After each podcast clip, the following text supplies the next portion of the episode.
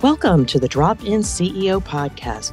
I'm Deb Coviello, and as the Drop In CEO, I drop into businesses and assume the CEO role to mitigate crises and help teams get back on track. This podcast is about helping the C suite leader to navigate challenges with confidence. For today's leader, I'm here to help you get back on track.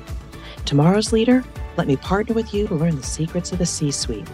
Wherever you're at in your career, this is the podcast for you. Hello, and welcome to another episode of the Drop In CEO podcast. I'm Deb Coviello, your host, and I am grateful you have joined us. If you have been a loyal listener, I want to say thank you. Thank you so much for returning. It tells me that what we are putting out to you is providing value and if you are a news listener, thank you again for joining us. I want to make sure that we continue to provide you interesting insights that will help you navigate your career and situation with confidence. So let's just get right to it. I do want to share a bit of an update for you. Those of you who have been listening have realized that I have been going through a trying time. This is the last time we're going to bring it up, uh, if nothing else, for closure. Uh, I have been talking about my dog Reagan, who had gotten very sick, and unfortunately, he passed, for which we had uh, grieved quite a bit, and we are still in that process. But I just wanted to thank everybody out there who's expressed their sympathy on his passing. It's meant a lot to us as we celebrate his life and still feel the sadness. There is a void in our lives, but the memories make us smile. And as we exit this story that I've been sharing about my personal life, it does lead me into this week's topic about optimism, excitement, and time management, but more specifically, and it's important, how to create emotional consistency as a leader. So, again, if you've been listening to me, it has been challenging. Even my producer said, Deb, you have had a lot of ums and ahs as you have been sharing the story. And yes, uh, I was in a place where I was not necessarily consistent, but I was giving myself a little bit of grace and time to be in the moment and not always be on and strong for you. So we have to accept that. But, you know, as I think about you as a leader and what are some of the tools that you might need when we think about, you know, creating that emotional consistency, what that means is we become the energy that is needed by our team to keep things going. And when we've overcome barriers or mental overloads, we need to infuse energy into the situation. We must find that mental fortitude to keep it going. And even when the team bears bad news to you, we have to behave with energy that can tackle it head on. We need to rally the troops and say, We got this, and foster their creativity and intellectual horsepower to rise above and become better there is a differentiation. It is not firefighting, which can be negative energy and draining. And I know a lot of you know what that feels like, but instead, when we can create that emotional consistency, create optimism, and be excited, it then becomes a positive energy. And you know that collectively the team will climb the mountain. Now, I know that sounds lofty, but it is so true. It takes some time to build this muscle, to move from a leader that just tries to survive another day. That is a manager. They help the people hurry scurry. They get through the issue. They high five. They go home completely drained and come back the next day and repeat. And over time, you will see the energy wane. But what we, we need to do as a leader is be able to approach things a little bit differently change our energy a little bit because we need to get people through whatever the change or challenge is at hand with optimism and excitement because that's what's going to keep teams going and doing it over and over again. But before I get into the details of this, I do want to share a story with you where I felt this and where my leadership was absolutely needed. So there was this client, and I love this client so much, and we were working towards a certification, which took several months, and we arrived at the day for which they were going to say yes or no, whether we were going to get that certificate. And I will tell you that we worked tirelessly to prepare the team We dotted I's, crossed the T's, and we came up short with a minor finding. And the team was devastated. One piece of paper was missing with a particular sign off. And while there was a good explanation for this minor deviation, the standard was quite clear that if there is a deviation from what we say we do, it is a minor nonconformance. Now, it wasn't a full system breakdown, it wasn't a crisis, but you know, we did not receive the certification on our first try, and it was clear. It was clear that was going to be delayed. And I reflect back and I look at the body language of the people, and they were somewhat devastated. They were a bit emotional, and I was as well. But I knew the process that needed to go through to do a thorough investigation into the matter, correct the deviation, of course, and then set up a system to error proof in the future and create a path forward. I knew that, but the team didn't understand it at the time. So while the team was down, I had renewed energy because I knew what needed to be done for the team. And as soon as the auditor left, within a few hours, we cleared the table. I mean, it became a war room. We cleared the table. We created a well defined problem statement. We did a detailed root cause analysis. And I'll pause there. I'm really good at this. Clarity amidst chaos is a super strength of mine. So if you ever need some help, I am really good at identifying problems and helping you get to the root cause. So back to the story.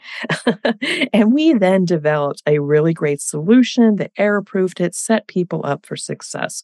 And we were able to write down and create our response within a couple hours and got it right back within a few days back to the auditor, who within three weeks' time says we achieved the certification and we were able to move forward. And it was such a relief. But I will tell you, if I had to look at the team that I was trying to lead. Oh my. they were just upset. They were on the verge of blaming, but they had a good culture to say, what do we need to do? What do we need to do? They took their energy. They were can do people. What do we need to do to fix this? Which was great. I am so grateful for the clients that I work with that have these kinds of positive can do attitudes, even amidst the chaos and disappointment. So, the point of this story of sharing this with you is the team was down. But I, as the leader, could see a path forward. And it was up to me to energize the team through this challenge for which their pride showed through once we got that certification.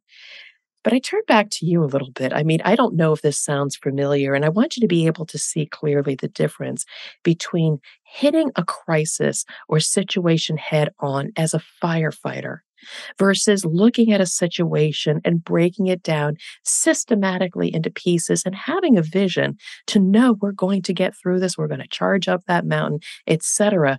It's a different kind of energy that you need to show and display to your team. This differentiates not so good leaders and great leaders because people will remember, and you've heard this before, will remember how you made them feel.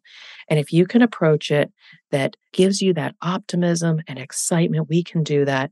You're going to become a leader worth following, whether you are the C suite leader or somebody that aspires to it. Just know it is your responsibility to be consistent and steady, etc. So I turn to you and have you had these experiences? Really think have you? Raise a hands. Do you know what I'm talking about? Have you been there? I want you to reflect on that because as we think about those situations where maybe you weren't at your best, maybe you fell into the firefighting mode, maybe the eh, team was drained afterwards, I want to be able to provide you a framework so that you can lead successfully. I wanted to take a moment to remind you that a recent study showed nearly 60% of leaders feel depleted at the end of the day. And this feeling is a key indicator of burnout and makes it difficult to lead and inspire others. If you've ever experienced that restless exhaustion, you know why CEOs are amongst the most likely candidates for experiencing job frustration. I wrote The CEO's Compass, your guide to get back on track, to confront those feelings and create a plan that is sustainable for you and your organization. I created a seven point assessment that will help you figure out your problems in days, not months. And it includes so many resources, worksheets, videos, and much, much more. If this is you, please head over to my website, dropinceo.com, and click on my products, the CEO's Compass, and order yours on Amazon or other outlets. And now, back to the conversation. So here's the framework. Again, it's about that emotional consistency we have as a leader. It is so easy to get caught up in the details and firefighting and just go down that spiral and be in the same place that your team is. And I will tell you, you're going to waste a lot of time. You're going to talk about a lot of things. You're going to leave the room, maybe without any solutions, people feeling a little bit lost. You're going to rinse and repeat, come back again, and maybe, maybe, maybe you will eventually get to resolution, but you will be drained. But I promise you, if you approach it with a slightly different framework. And if you hear my voice slowing down, there is a theme here to slow things down in order to get to things faster, hence better time management, but you do it in a methodical way and people feel good for it. So, the framework take a breath. I should be starting to give breathing lessons because I think I start out a lot of these frameworks where I say pause, reflect, and breathe. But by breathing, you slow things down and you slow it down to the point that you can take a moment for yourself for clarity before jumping in. And then, as a leader, you listen and ask clarifying questions. Again, it slows down the process so that people can organize their thoughts and come forth with the information you need to process what they're saying. And again, I'm very, very deliberate about slowing things down. Now, this is hard for a Jersey girl that likes to talk fast. So I'm slowing it down. Breathe, slow it down, and start listening and ask clarifying questions. Do not be the answer person. Do not start jumping into the conversation. And then once it's all laid out there, ask for their opinion or how to address and continue to listen in a methodical pace. Notice my voice is slow and steady despite the chaos. And then the next step is with clarity, come forward and clarify the problem as you have reframed it and a path forward based on the collective input of everybody. You become the last to speak, but when you do, you come forth with great wisdom and the calm in your voice and the deliberate delivery of a problem statement and a path forward is calming. And finally, ask, how can you help with the next steps? It's very calming and deliberate, and it exudes confidence what this framework does is it slows things down for you and the team. You remain calm because you're buying some time to think and process. Your team will feel a sense of calm because you're not reacting as they may be in the moment, but instead responding responsibly with steadfast confidence on the course of action. The consistent calm and clarity is a person who will then exude optimism and excitement to move on to the next step. Now, a quick little story and the way I have learned this, and I said, Ooh, this is a superpower. Someone in a previous role once said to me that my voice was so calming despite the chaos, and they said that it helped them to get through the issue. So, again, there you have it. Slow it down. Listen and clarify. Ask for input. Ask for solutions. Clarify the path forward. And how can you help?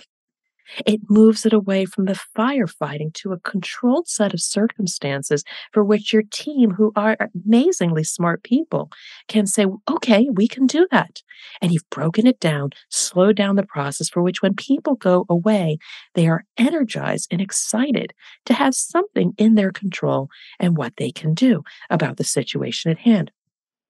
And so I share that with you because I think it is so strong as a leader to take things slow in order to speed things up. And again, I stole that from somebody else, but it is so true. And so I turn to you, tag, you're it. it is the time for action. Listen to this podcast again. Listen to what I said. If it made sense to you, write it down, put it on a post it note, put it aside. Go back to your meeting and your business. Come back to it tomorrow and say, what can you do now or in the next situation to be able to be that calm and collect leader to move people through a situation and people leave optimistic and excited and have pride in the work they do. Again, our role as a leader is to elevate the people. So I expect and hope that you take what I share with you and do something with it in the next week or so. Tell others what you're trying. Ask for feedback on how it has made a difference. And by the way, maybe, maybe, maybe you know these skills. I'm excited if you do. But we as leaders need to elevate the collective. If there's somebody in your network, on your team, in your business unit that is struggling as a firefighter and there is negative energy, we want to help them. Share with them this episode. Please share this. Don't keep it a secret if you found value and there is somebody that needs it out there. I ask for you to share this and elevate other people. But if it is you, reach out to me on LinkedIn. Deborah A. Coviello, the Drop In CEO, or visit my website, dropinceo.com. Click on connect with me. I would love to have a conversation, listen to your situation, and maybe I can impart some ideas that will help you move forward. And I also offer to you, if you go to the website, click on products, the Drop In Collective, my twice a month forum for which we bring leaders together. We network with like people. There's an educational component and complimentary free spot coaching. I know that was redundant, complimentary coaching for your situation. If and the collective, not just me, the collective your new network of colleagues may help you find your way out of the situation. And so there you have it. I'm going to slow it down a little bit. Think about your situation. I hope this was valuable and you can apply what you have learned or share with others if you think they can value this information. And I just want to say thank you again. Thank you for listening to another episode of the Drop In CEO podcast, where week after week, I love sharing guests with you that impart their insights with you, C suite leaders, aspiring C suite leaders, but also thank you for visiting my once a week solo podcast episodes where I get to have a conversation with you. And with that, I simply want to say thank you and I wish you continued success and be well. Thank you for listening to the Drop In CEO podcast. I hope you are inspired by our conversation and can apply what you heard to your business or career goals. If you found this episode valuable, please share this show with at least one friend who would find it useful and inspiring. Your support allows me to keep sharing insights and inspiration to leaders who are working their way to the C suite. To connect with me or learn more about the Drop In CEO services, go to my website at dropinceo.com. And until we meet, I wish you well and much success.